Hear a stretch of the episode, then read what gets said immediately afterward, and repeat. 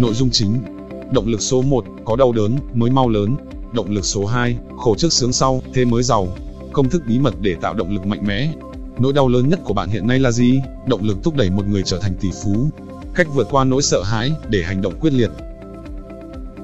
Để xem chọn bộ video hay nhất của Lê Japan, bạn hãy vào trang web cfoviet.com. Để download miễn phí kho tài liệu hay nhất của Lê Japan, bạn hãy vào trang lejapan.com và akirale.com hoặc bấm vào link download bên dưới phần mô tả. Động lực số 1 có đau đớn mới mau lớn là gì vậy? Có đau đớn mới mau lớn, nghĩa là nỗi đau của bạn càng lớn thì động lực càng nhiều. Nếu bạn không tìm được cho mình một nỗi đau đủ lớn thì khó có thể chiến thắng được sự trì hoãn. Trong một nghiên cứu về đặc điểm của người giàu và người nghèo, một tác giả tiết lộ rằng 41% doanh nhân triệu phú sinh ra trong nghèo khó. Điều này có nghĩa là chính nỗi đau nghèo khó đã giúp họ có động lực để làm giàu. Vì vậy, nếu bạn đang nghèo thì hãy xem đó là cơ hội để biến nỗi đau thành hành động. Tôi lấy ví dụ về câu chuyện có thật của một thanh niên đã biến nỗi đau thành động lực để hành động. Đặng Lê Nguyên Vũ sinh ra trong một gia đình nông dân nghèo. Lúc 10 tuổi, người cha mắc bệnh nặng, gia cảnh xa sút đã hình thành ý chí làm giàu trong anh. Tiền không phải là tất cả, nhưng nó sẽ là tất cả nếu cha mẹ bệnh nặng mà mình lại không có tiền. Anh tâm sự, tôi không bao giờ quên được cái ngày tăm tối đó, khi cha tôi đổ bệnh nặng mà chạy vạy khắp trong dòng tộc, không làm sao kiếm đủ 2 triệu đồng cho ông chữa bệnh. Nỗi đau bất lực nhìn cha quằn quại với bệnh tật, sự ám ảnh của cái nghèo và sự mặc cảm của bản thân đã thôi thúc anh hành động. Năm 18 tuổi, dù thi đậu trường đại học y, nhưng lúc nào anh cũng chăn trở về cuộc sống của gia đình. Lên năm thứ ba, anh quyết định bỏ học để làm giàu. Mẹ anh đã khóc gần như hết nước mắt trước quyết định này. Nhiều người trong lớp bảo anh không bình thường, chỉ có ba người bạn thân có thể hiểu được hoàn cảnh của anh. Họ vét hết tiền trong túi và nhét cho anh gần 100.000 đồng. Năm 1996, anh cùng với sự hợp tác của ba người bạn, lập nên hãng cà phê Trung Nguyên, bấy giờ chỉ là một cơ sở rang xay với diện tích nhỏ hẹp, chỉ vài mét vuông, và chiếc máy rang cà phê thủ công cũ kỹ, một quán cà phê nhỏ ở Buôn Mê Thuột và công việc giao cà phê rang xay cho các quán khác. Ngày ngày, anh kỳ cạch đạp xe đi giao cà phê, rồi sau đó mới đổi sang xe máy. Năm 1998, Trung Nguyên lần đầu tiên mở quán cà phê ở thành phố Hồ Chí Minh, được nhắc đến như là doanh nghiệp đầu tiên, kinh doanh mô hình nhượng quyền thương hiệu, Ngày nay, Trung Nguyên đã trở thành một trong những hãng xuất khẩu cà phê lớn nhất thế giới. Động lực số 2, khổ trước sướng sau, thế mới giàu là gì vậy? Khổ trước sướng sau, thế mới giàu, nghĩa là niềm khao khát vui sướng hạnh phúc càng lớn thì động lực vượt khổ càng nhiều. Nếu bạn là người khao khát thành công, luôn muốn trở nên khỏe mạnh, giàu có, hạnh phúc thì bạn sẽ luôn tràn đầy động lực để hành động. Tôi lấy thêm một ví dụ về cậu bé chăn trâu, khao khát được lái máy bay, Đoàn Nguyên Đức sinh ra trong một gia đình nông dân nghèo, đông anh em, mẹ Tần Tảo làm ruộng, nuôi chín anh em ăn học. Cậu bé hàng ngày chăn trâu trên cánh đồng, bên cạnh sân bay Phù Cát, tỉnh Bình Định. Nhìn thấy máy bay lên xuống, cậu nuôi ước mơ, một ngày nào đó sẽ được cưỡi và tậu cho mình một chiếc máy bay riêng. Năm lớp 12, cậu vào Sài Gòn thi đại học, mang theo kỳ vọng của cả gia đình. Nhưng rất tiếc là cậu thi trượt. Không nản lòng, cậu lại vùi đầu vào sách vở. Sáng dắt châu ra đồng, chiều về tranh thủ học bài, nhưng dù cố gắng đến mấy, cậu vẫn không thể vào được đại học. Như một định mệnh, cả 4 năm đi thi đại học, cậu đều trượt cả 4 lần. Năm 1990, anh khởi nghiệp, từ nghề đóng bàn ghế cho học sinh. Sau đó, anh mở rộng kinh doanh nhiều lĩnh vực, sản xuất hàng nội thất, bất động sản, cao su, và đặc biệt là bóng đá. Với đội bóng Hoàng Anh Gia Lai, anh thường được mọi người gọi là Bầu Đức. Bầu Đức là người có công lớn mời huấn luyện viên Park Hang-seo về dẫn dắt đội tuyển bóng đá Việt Nam và đã tạo nên kỳ tích. Năm 2008, Bầu Đức mua cho mình một chiếc máy bay riêng, niềm mơ ước từ thời chăn trâu đã trở thành hiện thực. Như vậy, niềm khát khao vui sướng sở hữu máy bay riêng càng lớn thì động lực cố gắng càng nhiều. Công thức bí mật để tạo động lực mạnh mẽ là gì vậy? Bạn vào Wikipedia, tìm kiếm với từ khóa sau đây, nghĩa là công thức của sự thay đổi. Ở phần sau, tôi sẽ đưa ra vài ví dụ minh họa rất dễ hiểu, vì vậy bạn cứ kiên nhẫn xem cho hết. Nó không khó như công thức toán học đâu, bạn hãy an tâm, đây là công thức thần kỳ, thúc đẩy tôi hành động quyết liệt, và không bao giờ cảm thấy chán nản. Công thức này giống như một kim chỉ nam, một tấm bản đồ cho sự thành công của bạn. Chỉ khi ta lạc trong rừng sâu thì mới biết tầm quan trọng của cái la bàn. Các chữ cái của công thức này có ý nghĩa gì?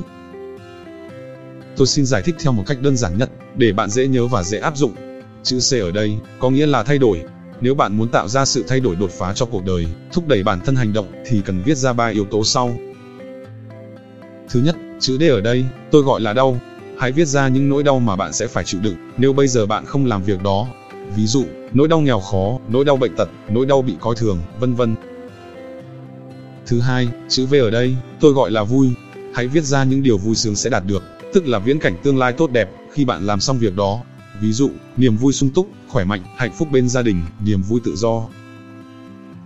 Thứ ba, chữ F ở đây là bước đầu tiên cần làm.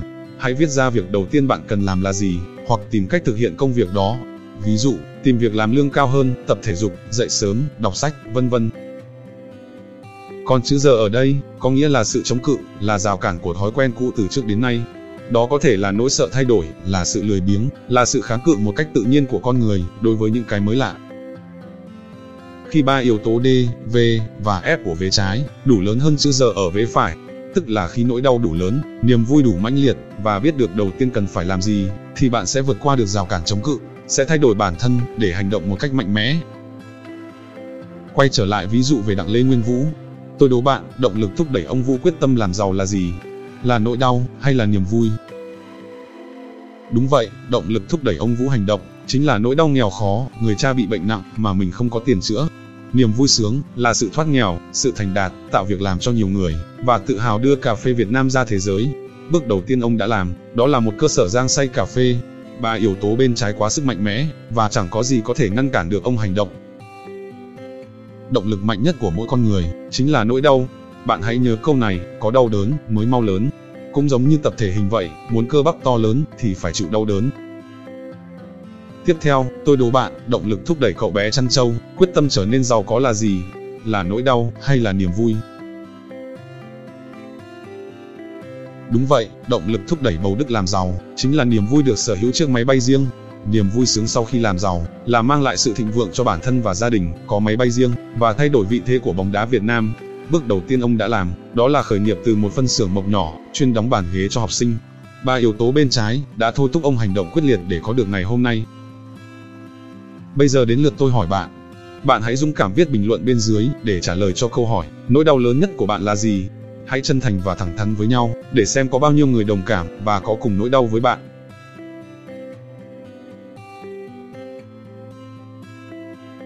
Ví dụ một, nỗi đau không dám đi họp lớp, vì bạn bè thành đạt hết rồi, còn mình lương 5-6 triệu, không dám gặp ai cả.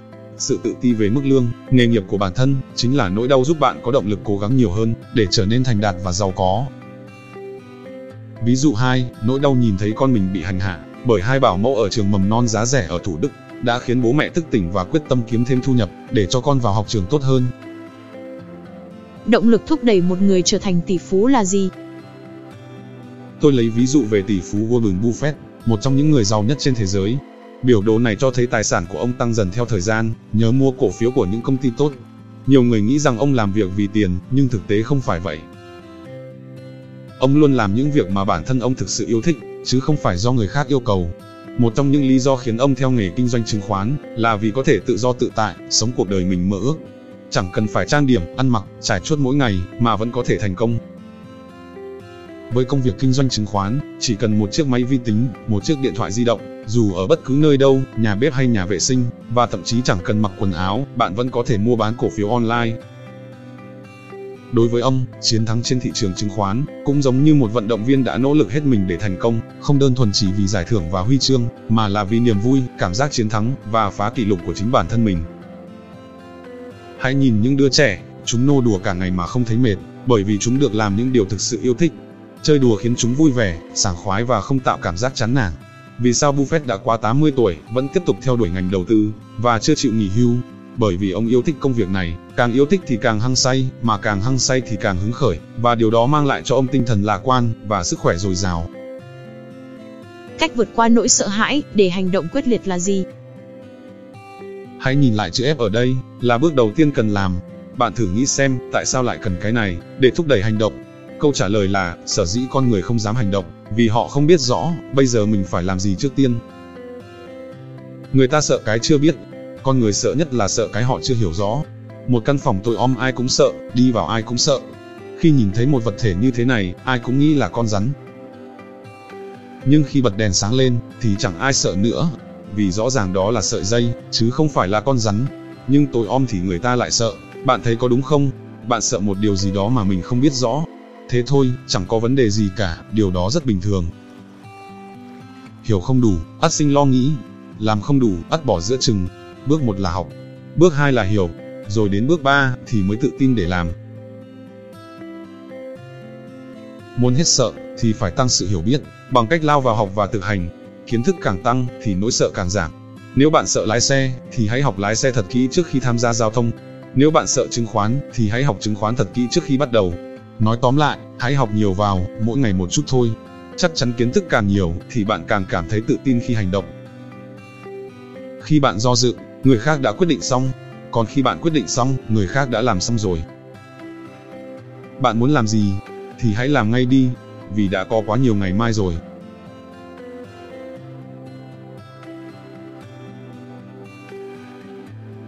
Sự đầu tư khôn ngoan nhất hiện nay là đầu tư vào chính bản thân mình. Chương trình được thực hiện bởi Lê Japan Group tại Nhật Bản. Để xem phần tiếp theo, bạn hãy bấm nút đăng ký kênh ở dưới. Nhớ chia sẻ video này lên Facebook để sau này xem lại khi cần. Cần.